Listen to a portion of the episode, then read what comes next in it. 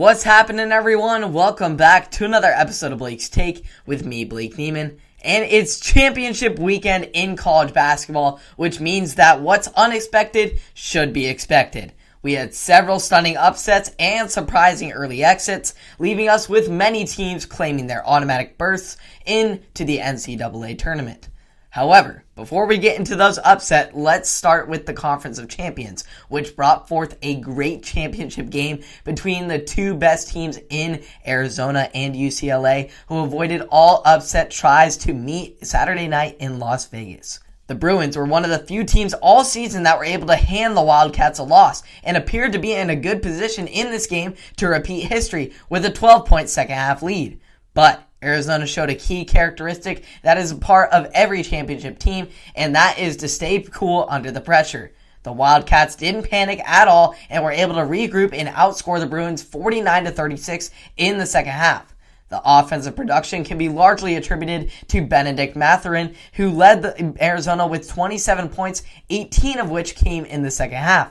On the other side of the ball, Christian Koloko and Oumar Ballo were having a block party in Las Vegas, combining to swat away 10 shots to keep the Bruins at bay. The win further solidifies the Wildcats as a number one seed as they are now 31 and 3 and have now claimed both the Pac-12 regular season and tournament title. That just leaves one thing left to bring home, and that is a national championship to Tucson.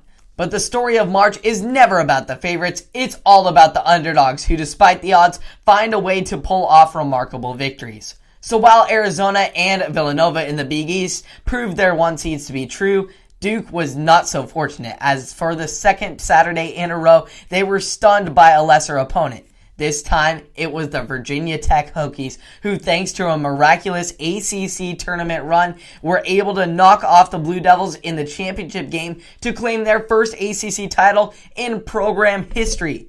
Entering the game, the Hokies were on the bubble and were projected to be on the outside looking in.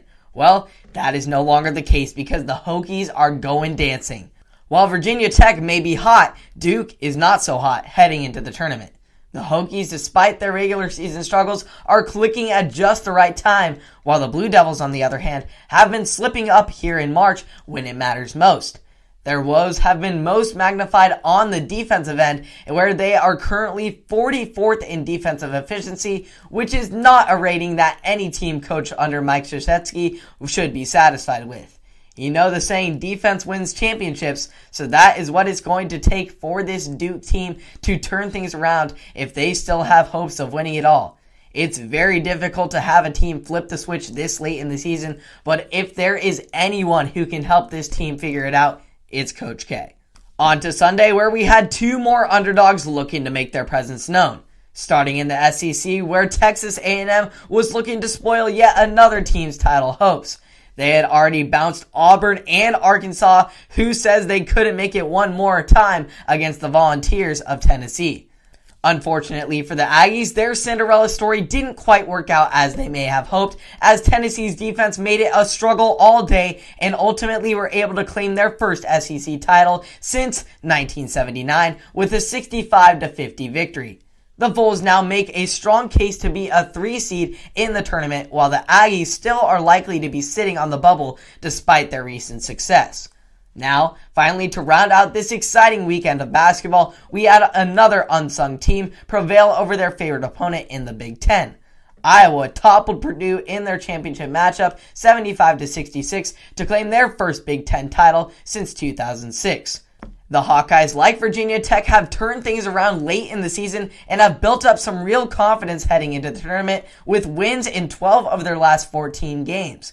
It's the best time of the year to be playing your best basketball because it is win or go home from this point forward. So every team is back to square one, zero and zero, and can't take any game for granted because if you do, the madness of March will always prevail. Hope you all enjoyed that. I can't wait to March. The brackets unfold uh, here on Selection Sunday. How what teams get in, what teams are left out, and where all the seeding falls in between. You can keep up to date on all that happens in the rest of March. And the Madness, I'm sure, will uh, occur, and I will be losing my mind here on Blake's Take. So make sure you subscribe and like for more, and tune in on Apple Podcast, Spotify, and or YouTube, wherever you may please. And I will see you all in the next one. Have a great day.